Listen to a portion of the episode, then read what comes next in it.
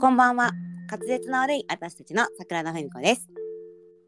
今日はソロ活4回目ということで、現在2月28日に収録しております。今週末いよいよポッドキャストフリークなんですけれども、桜田昨日の夜ぐらいからちょっと喉がね、イガイガしておりまして、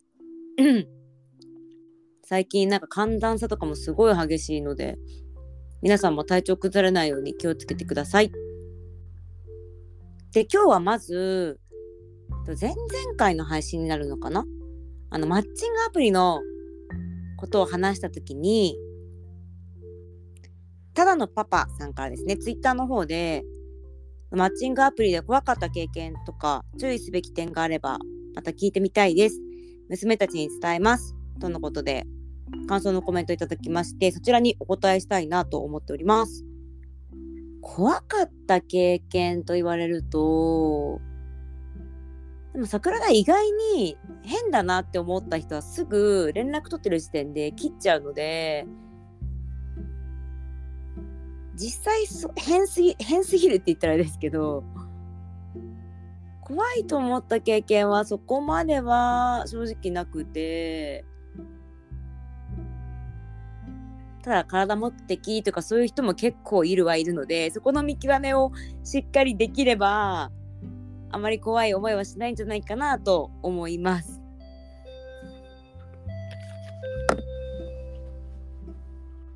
はい。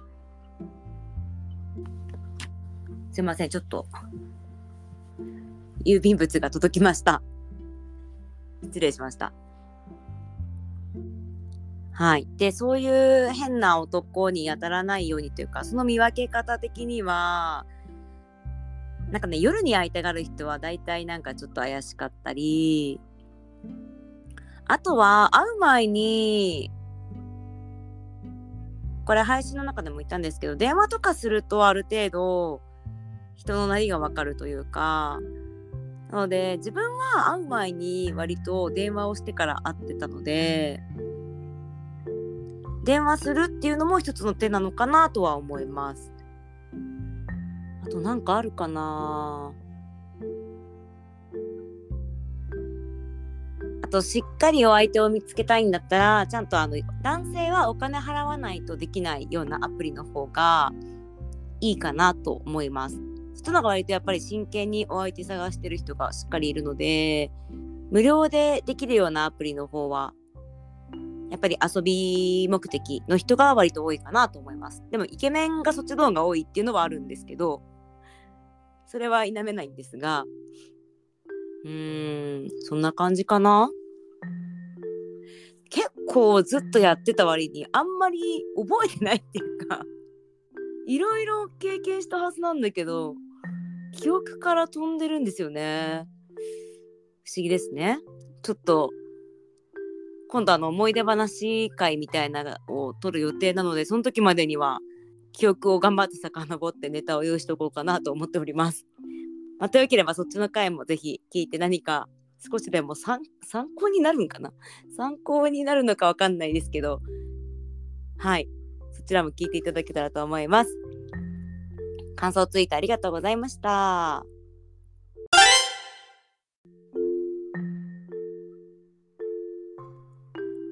はい。じゃあ次はね、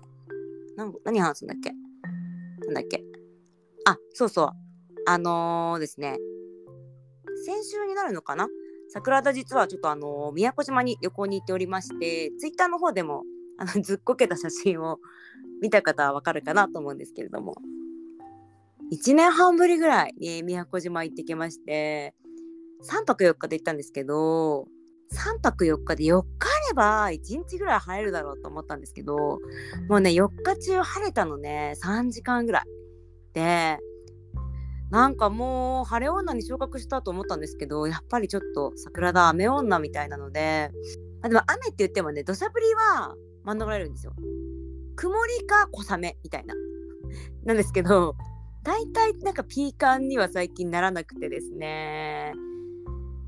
今回もずっと曇りか雨だったんですけど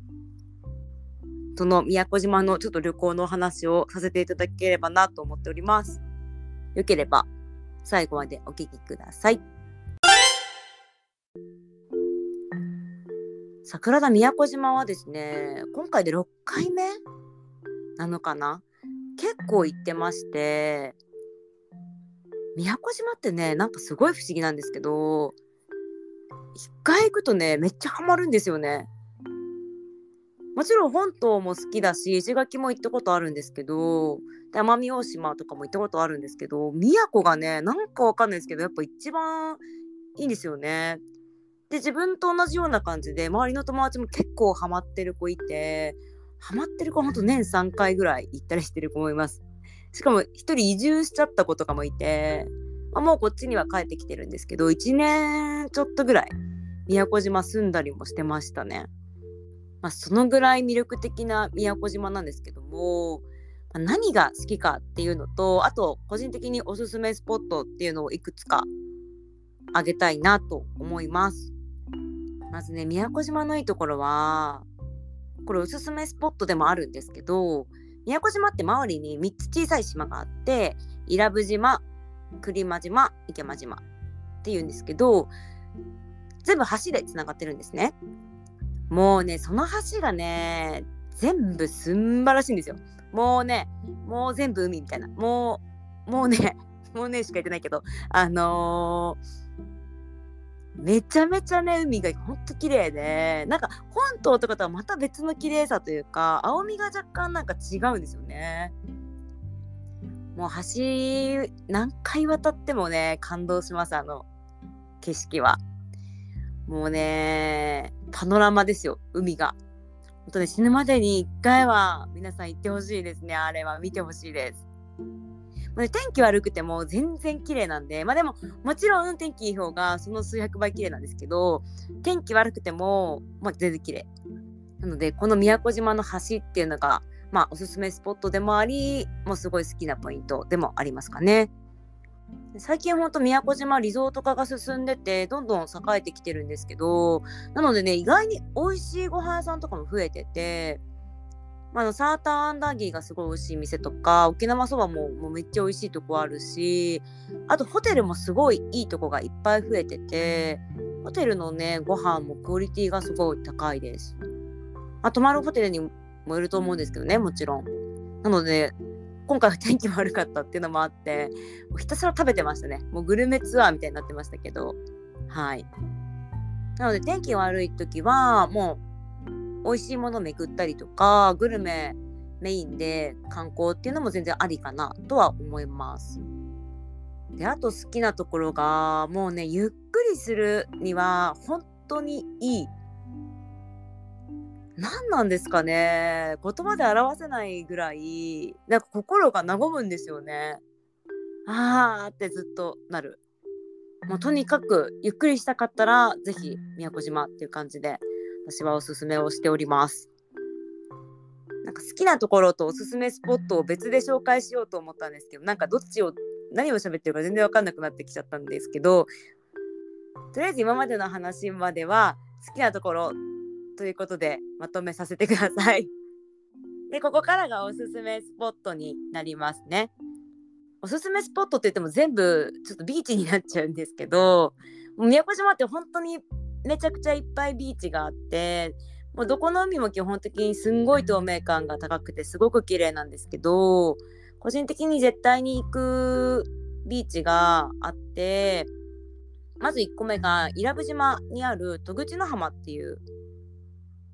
浜があるんですけどそこがねもう白い真っ白のスーパーサラサラな砂浜が広がってるんですね。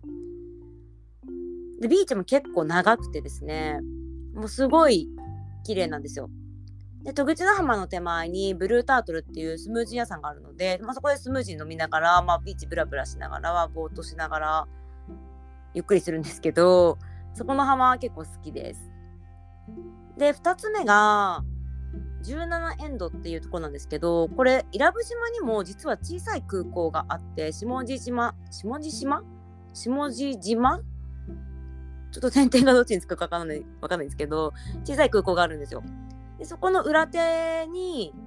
ある浜というよりも、まあ、海を眺める場所というか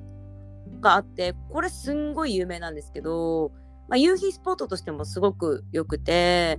あとはね干潮時にできれば行った方がいいかなと思うんですけどとにかくここも海がバーって広がってて本当おすすめです。あとは宮古島の南の方にあるインギャーマリンビーチだっけな？インギャーマリンビーチ。なんかね、ビーチっていうほど全然広くないし、狭いんですけど、ここね、サンゴが結構近くにあるので、シュノーケルとかするのおすすめです。人もね、そんなにここはいないので、穴場かなと思います。かな？今挙げた浜は3つとも結構見た目見た海の見た目って言ってもあれですけど1個目の戸口の浜は、まあ、バーってもうビーチがバーって広がっててよくここねウェディングフォトとかもみんな撮ってたりとかするんですけどまあそんな感じ。で17エンドは、まあ、空港とかもあるので人工物と海みたいな。人工物と海、まあ行ってください。はい。でインディアンマリンビーチは結構あのー、サンゴとかが落ちてたりもするしサンゴが近くにあるような岩場のビーチみたいなイメージですね。この3つは絶対に宮古島行くと自分は回るのでもしね宮古島行きたいなとか行く予定があるような人は参考にしていただけたらなと思います。なんか海に興味ない人にとっては本当につまんないお話になっちゃったかもしれません。すいません。なんかね、桜田なんでこんなに海好きなんだろうなと思って、でも自分泳げないんですよ。足つかないとことかめっちゃ怖いし、浮き輪ないとギャギャ騒ぐし本当にクロールとか息継ぎできないしみたいなレベルなんですけどなんか海好きなんですよね何なんですかね遺伝子的に海が好きっていう遺伝子が組み込まれてるような気がしてますもうほんとね宮古島の海はため息も出るわもう視力も上がるんじゃないかっていうぐらいめちゃめちゃ綺麗なので是非皆さん機会があれば行ってください。ということで、今日はこの辺かな最後までお聴きいただきありがとうございました。それでは明日も皆様に幸せが訪れますように。バイバイ。